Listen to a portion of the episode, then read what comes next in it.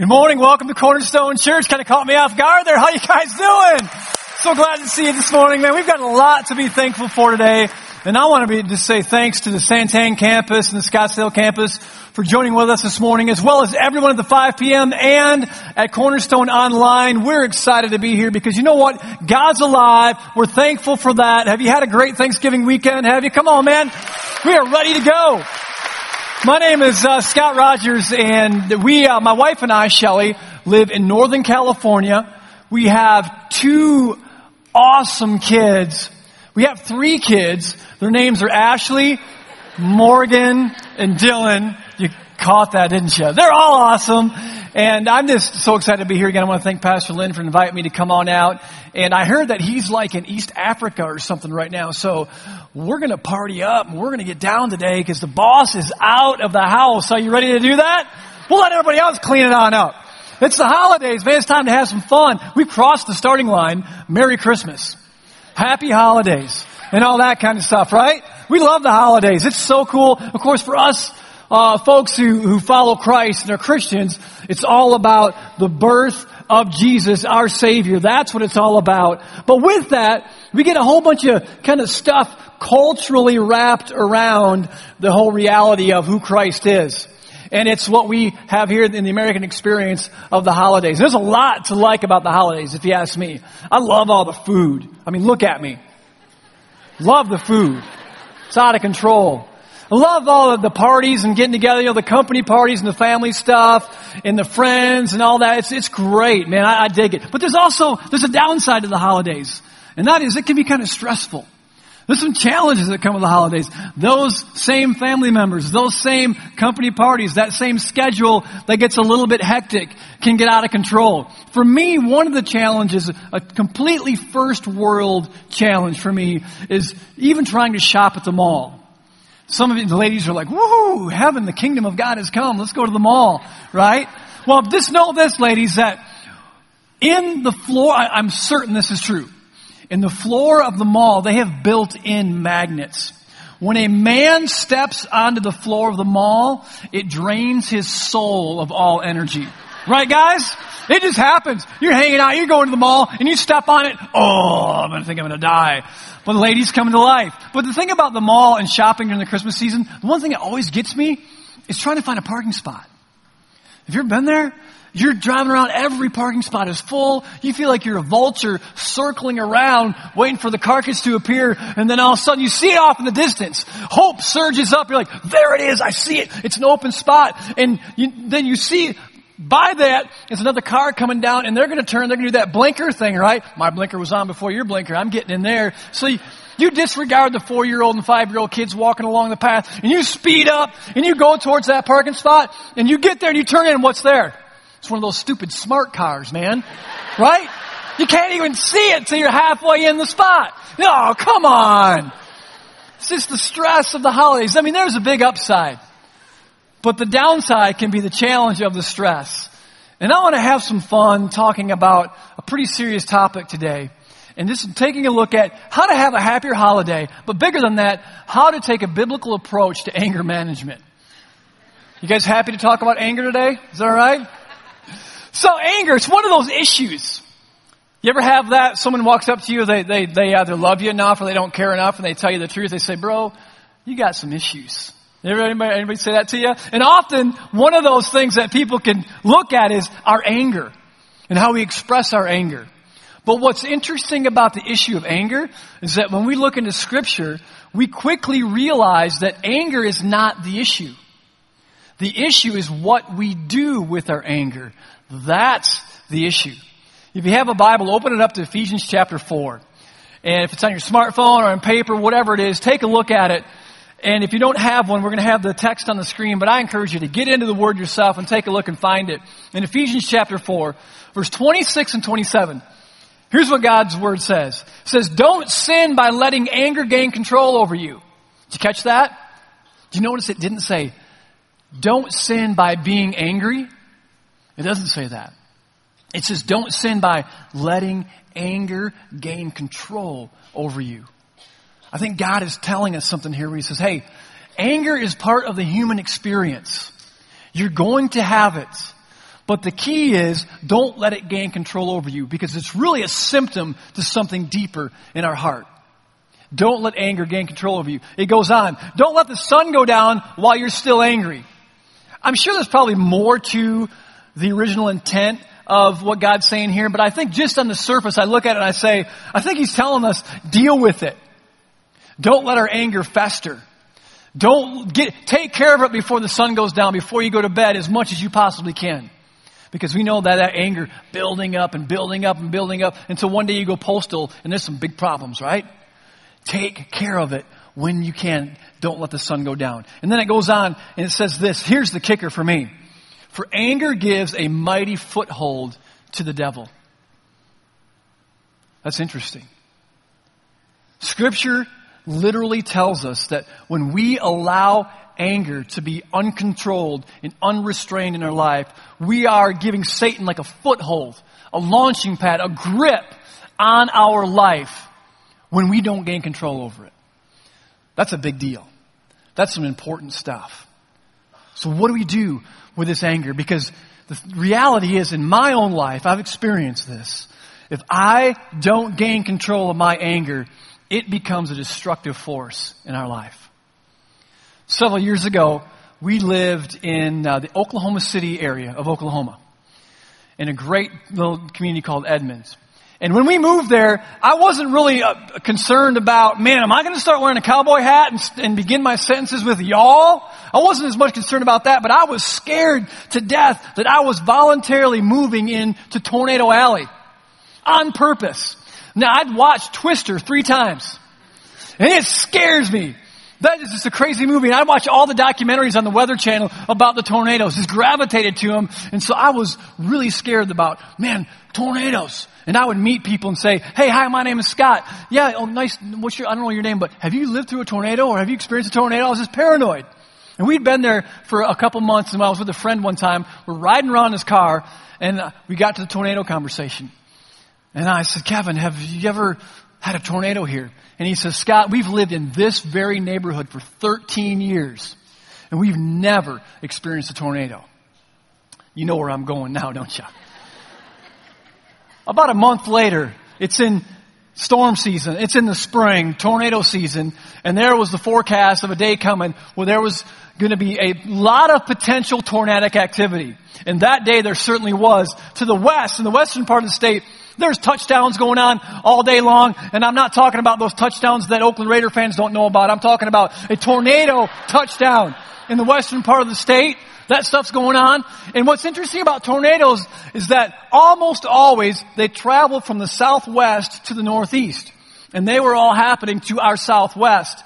And the day progressed, the storms kept moving and they in and out. And finally, it seemed to dissipate in the evening. Nothing big was going on. And so Shelly went to bed, our kids went to bed, and about 11 o'clock I finally turned the weather report off. I go to sleep, and I'm woke, I wake up about an hour later, just after midnight, to our house being pelted with hail. This is and I'm thinking, oh my gosh, I know how tornadoes work. On the front side of the storm, there's often hail. So I go run over the TV, turn it on, and the forecasters are talking about tornadoes coming into the area. And if you're in this area, you want to take immediate shelter. And they finally get to the place, they say, a funnel cloud is developing, and it looks like it's dropping down near the corner of May and Penn. And right when he says that, literally, I'm telling you the truth, the sirens go off. I'm like, oh my gosh. And May and Penn was exactly one mile to our southwest. We are right in the trajectory of this tornado. And so I'm being, you know, I love Jesus. I know I'm going to heaven someday. I got that all taken care of by His grace. I'm the man of the household. I'm the strength of the house. I'm the strong one. So what do I do in that moment? I almost peed my pants is what I did. I was scared to death. I run into the bedroom. Shelly, get up. There's a tornado coming. We're all going to die. And let's just, let's get everybody together. At least hold one another when it happens. So we get the kids up, kind of carry them into the, the master bedroom closet. We get in the closet and it's, the, the, the sleet is still going. The hail is coming down. The power is now out. And it's raining like crazy. And we're in there and the kids are like, Dad, is this, are we gonna, are we gonna live? Is this gonna be okay? I'm like, oh, yeah, it's going to be okay. I mean, I'm faking it the whole way through, right? It's going to be just fine. And all of a sudden it stops. Complete silence. Our kids look at us. And say, Dad, is that it? Shelly says, is, is, that all there is? And I said, I, I don't know. Let me go take a look. Ashley says, well, can I go to the bathroom? Like, sure, go to the bathroom. We're in the master bedroom closet. This is the master bath. She goes right around in the bathroom. I walk out. You guys stay here. I go out into the kitchen. I walk up to a big picture window by the dining table and I'm looking out. I don't see anything, right? Cause it's pitch black at night. It's about midnight. I don't see anything. And as I'm looking out the window, the house begins to go, and I'm like, oh my God, what's going on? I run back into the, into the closet. I pass Ashley in the bathroom. And I'm like, every man to themselves, man. Take cover. This is going to take us out.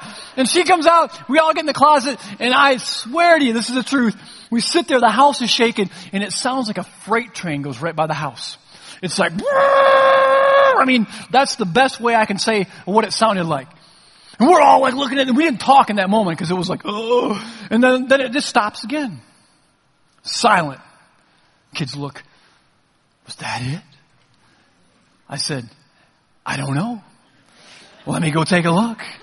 So I go back out into the kitchen, look out that same window, and something was different when I looked out.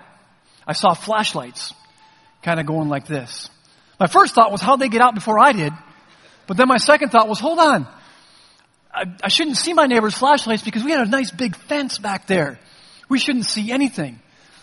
And the tornado had come through our neighborhood, tore up some roofs, tore out our fence, like four by four posts were sheared off like about an inch above the ground. And it was amazing. Down the street, just blew right through a roof, told, told the house, took it right off the, the roof right off the house. I think it was probably like a maybe an F2, probably an F1 though. And the interesting thing is how they rate those things. You ever, you ever learn how they, it's called the Fujita scale? And they rate them not necessarily based on wind speed, but on the level of destruction that's left behind. True. Look it up. It's crazy. F1, you know, going to peel off some tile off the roof, some shingles, maybe some siding on the house, tip a few things over, 75, 100 mile an hour winds. F2, it's going to start doing moving cars and doing some damage, blowing out windows. F3, it's taking the roof off the house. It's starting to throw cars around. F4 completely destroys a well-built house. Cars are now missiles. And an F5 is, it does all that, but there's nothing left behind. Completely wipes it out. I wonder what would happen if we were to put a F rating on our anger.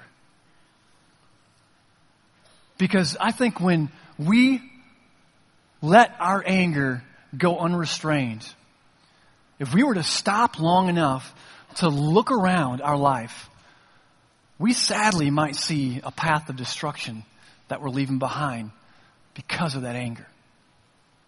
Oh, and F1's a little complaining, a little sarcasm, a little bit of this. It kind of nettles with things. But then you get all the way up to F3, man. It's all out. I'm attacking your human value. I'm accusing you of things. I'm taking out your character. And we're just using choice words very loudly and we're constantly grinding. And F4 is like it's destroying the relationship. And then F5 is we just have no restraint on our anger and we look around and no one's even there anymore. God says to us, the sobering reality that if we don't learn to deal with our anger, we give Satan a foothold in our life. And I want to share just a few simple ideas and principles from God's Word that has helped me because I'm talking from experience. I used to wrestle with anger quite a bit. And I still get mad, but I tell you what, I'm a different person today because of what God's done in this issue in my life. And if you have your Bible in front of you, flip it over to Proverbs chapter 29. Because my thought with you is this, and it's really easy. If you know me, it's always simple, it's always easy. Say this with me. Say, don't be a fool. Come on, Scottsdale. Don't be a fool. Keep your cool. Don't be a fool. Keep your cool. Here's what it says in Proverbs 29, verse 11. A fool gives what? A fool gives full vent to anger. But a wise person quietly holds it back. I wish I could stand here and say, You're looking at one who's always been wise and who's always held back my anger, but I haven't. I have played the fool more times than I'd love to admit. A, a fool gives full vent, unrestrained, lets it out. But the wise person, they quietly hold it back. There was a, a number of years ago, I was going to work on a Saturday morning. I didn't want to go to work on. Who wants to go to work on Saturday morning? It was 7:30 a.m. and we are living in our hometown, Grand Rapids, Michigan. 7:30 a.m. I'm going to work on a Saturday morning. I'm getting in, guys. You'll you'll totally relate to this. This is the man's dream car, a total chick magnet. All right, it was a white two-door Ford Escort. That was my car. Awesome car. It had four cylinders and it had about 15 horsepower. I mean, that was it. It was amazing. I get in my little white Ford Escort and I'm heading down Interstate 196 going around the west side of Grand Rapids, Michigan. 7.30 in the morning. Hardly anyone's out. There really isn't any traffic. And in my rearview mirror, I suddenly see someone come right up on my bumper and just stay right there. And I'm thinking, what in the world is he doing? I didn't see his face, but I always assume it's a guy because ladies, you're smarter than that, right? You just don't do that kind of thing. But guys, right, we're a little different. He's right up on my bumper and I'm thinking, what's the deal? Just go around me. There is no traffic out here. What is going on? So I want to let him know that I know that he's doing something he shouldn't be doing. So what does every guy do when someone gets up on your tail? You speak to him through your brake lights, right? I'm tapping the brake lights like, I know you're there. You are stupid. Back off my tail kind of thing, right? Bam, bam, bam. And they stay right on my bumper. And then by that point, I'm like, okay, this is starting to anger me. What is going on here? Okay, I'll show them. Don't, don't mess with me. So I, I push down on the brake and I hold it down. I slow down, right? Because of course they're just going to go around. No, this car slows down with me. I'm down to about 50 miles an hour on the expressway. And that time I'm just ticked. What is going on? Who is this masked man? Who is this villain? And suddenly he darts out around me and just blazes right by me. And ladies, you're thinking, well, cool, it's over with. Not for a man. Not on our watch. That's not going to happen. Justice must be served. So I take my two door white Ford Escort and I put the pedal to the floor, baby. I am gunning it. The speedometer went up to 85 miles an hour and I had my foot to the floor and I had the speedometer pegged and I'm flying around Grand Rapids and the car is still pulling away from me. But I didn't, it didn't matter to me because I was fantasizing what I was going to do when I got to him and I got him to stop. I'm thinking, okay, one is this is what you, you have to do. You have to get up beside him and see how ugly they are. Is that right? Goes, who is that? You ever Oh, geez. Oh, yeah, man. Yeah, no wonder you drive like that kind of thing. I want to get beside him. And then when I got up beside him, I'm like, I'm going to, I'm going to Jason Bourne this guy, man. I'm just going to grind him on the side, bring him up against the concrete wall and slow him down until he stops. And then all five foot 11 of me, 165 is going to get out and whoop on that guy. I have no anger issues. Okay. And then it just struck me. Scott, you are a fool. I felt so convicted by God. And what I mean by that is that I knew it was wrong. And on the inside of me was this sense of, stop it. You're behaving like a fool. And then at that moment, I also had this thought that I could spend a lifetime trying to live a God honoring life and in just one moment of unrestrained anger, wipe it all out. One moment. I could have done something stupid, hurt somebody, hurt myself, get arrested, who knows what. And in one moment of anger, you can take decades of a marriage in unrestrained, an F3 tornado type of anger, come in and just wreck the trust in our relationship, in our marriage. As a parent, with the delicate hearts of our kids, one moment of unrestrained anger and lashing out can potentially create years to come of trepidation and fear in our kids' hearts of who we are. One moment. One moment of anger. Don't be a fool. Keep your cool. Don't give our spiritual enemy a foothold in our life. Do not give full vent to it. Be wise and quietly hold it back. But the reality is, if you wrestle with anger, even if you don't, I know that we all get angry at times. So keep this stuff in mind. But if you especially wrestle with anger, which I can make a wild guess and say I'm mostly accurate when I say almost every guy wrestles with anger. Because I know guys. I know me and I know you guys. I talk to guys. Anger's a big issue. So what do we do with that? In one moment. But the reality is, as we're trying to live this thing out and get victory over it, we're gonna kind of blow it at times. And so my other thought is, you know, in, in addition to don't be a fool and keep it cool, is simply when you blow it, own it. Own it. Here's what God's Word says in James chapter 1. Go there real quick. James chapter 1, if you've got it in front of you. And here's what it says. Verse 19. My dear brothers and sisters, be quick to listen and slow to speak. How many of you guys maybe heard that before? Someone says, hey, you know, the Bible says be quick to listen and slow to speak. Yeah, yeah, yeah, yeah, yeah. Have they ever finished the statement though? And it goes on to say, and slow to get angry. And here's the kicker again, the last statement. God says to us, your anger can never make things right in God's sight. Wow. I don't like that. Another translation says that our anger never produces the righteous life that God desires. I don't like reading that because it, it literally says it can never make things right.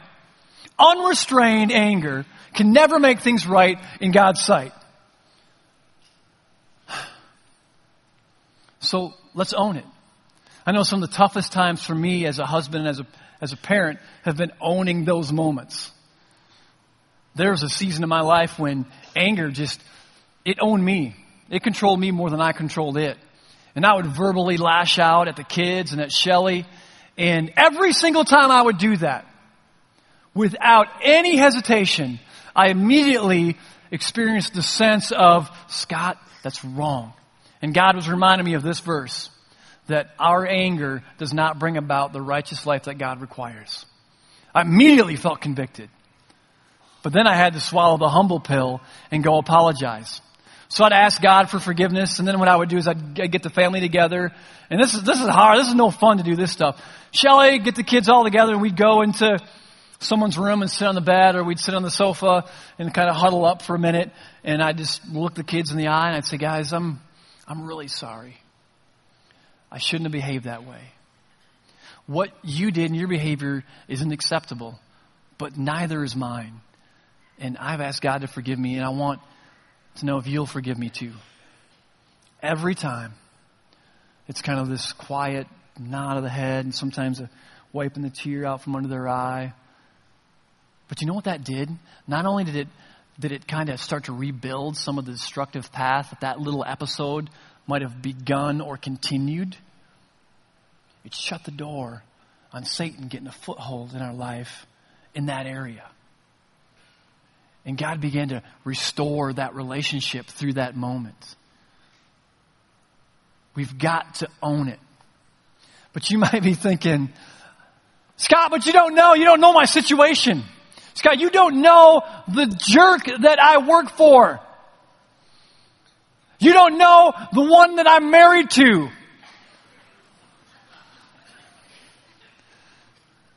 He who laughs loudest hurts the most. That's what happens for me. I'm picking on you because I, I genuinely do care. Scott, but you don't know my situation. I don't know your situation. I really don't. But what I do know is that if we never own the fact that we are responsible for our reaction, we will never get control over this issue in our life. We can't, or maybe rarely can we control what goes on around us or comes at us, but we are always accountable to control our response. And that's hard. But we have to own that. We have to own it. Don't be a fool. Let's keep our cool. When we blow it, let's own it. Let's apologize. Let's repent. Ask for forgiveness. Let's own this thing. And my, my last thought with you guys is kind of a mathematical equation because have you ever heard the cliche, um, let go and let God? Anybody raise your hand? Scottsdale campus, Santa Santé, we all heard that kind of cliche. I'm not sure what to do with that. Because I can tell you from experience, that doesn't work when it comes to anger. I'm just going to stick my head in the sand and go on about my way and let God intervene and I'll never get angry again. It doesn't work that way. So I've tried to come up with an equation and basically it's this. When we are trying to get, gain control over anger, I would say it's 49% willpower, it's us, and 51% his power. And here's what I mean. Turn to Galatians chapter 5. It's a partnership going on here with God and each of us. And it says in Galatians 5, in verse 16, the Apostle Paul's writing, he says, So I say, let the Holy Spirit guide your lives. Then you won't be doing what your sinful nature craves. So he's telling us that there's this place in our life when we come to surrendering to Christ more and more. We, we're worshiping Him. We're in His Word. We're renewing our mind with, with God's perspective on everything. We're serving other people. We're, we're intentionally becoming less selfish. And we're drawing near to Christ. Then the Spirit of God has more control or influence in our everyday life. And when we give that to Him, He enables us to do what we can't do on our own. And that is to put our, our sinful nature down or submitted to the Spirit of God. It's a profound thing.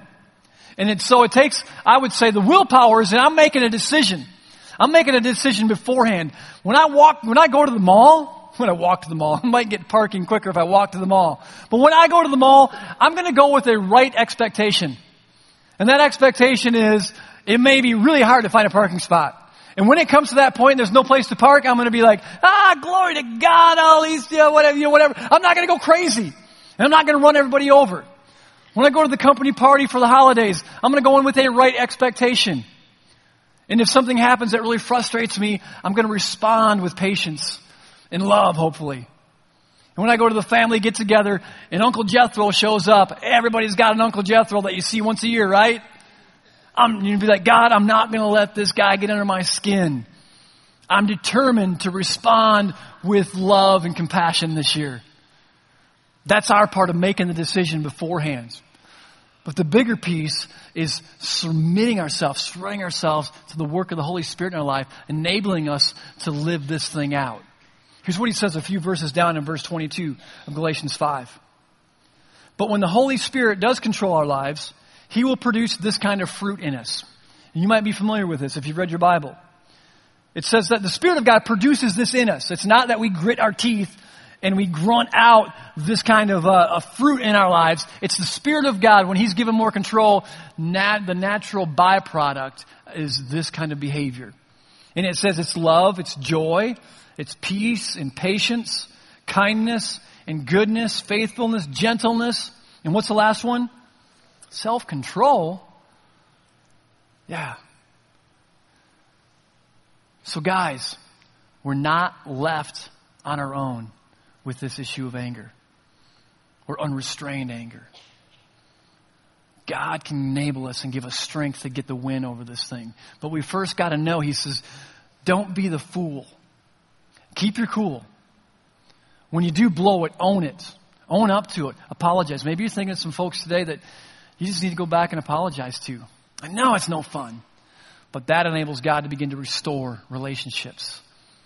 And when it all comes down to it, for those of us who are followers of Jesus, we have an advantage because we have His power available in our life to win over this thing called anger. Let's bow our heads and let's pray for a minute. Father God, we thank you.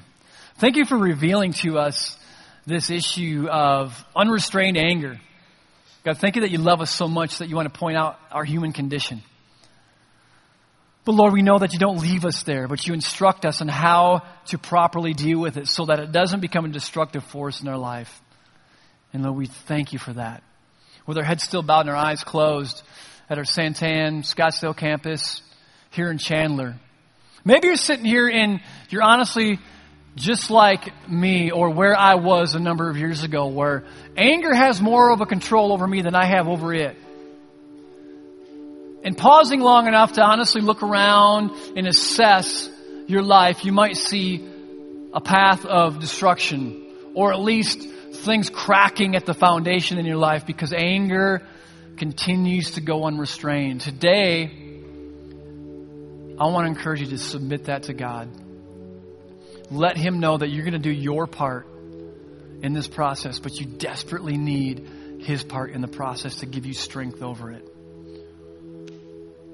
And if that's you today and you're sitting at any of our campuses, our heads are bowed, our eyes are closed, I'm going to I'm going to challenge you with a moment of humility between you and God, and really just, just me, but it has nothing to do with me, but it's saying, God, I, I'm, I'm willing to admit this. If you struggle with anger and you need God's help in your life with this particular issue, with our heads bowed, our eyes closed, just raise your hand and say, God, that's me. Hands up all over the place, of course. It's honest. Father, I pray for every person whose hand is up at all of our campuses, for whose heart goes up, God. We need your help in this. We want this holiday season to be one of joy because we have a lot to celebrate, Lord.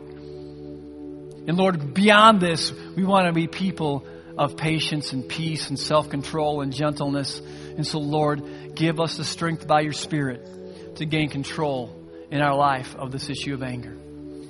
And Father God, I thank you that with all this being said, you are not angry at us. You deeply love us and you care about us enough to get into this detail of our life. So, God, I pray for those of us who may be here that don't know you. God, we want to call out on you this year. Help us to know Jesus Christ, the risen Savior, this Christmas season, Lord. It's in your name that we pray. Amen.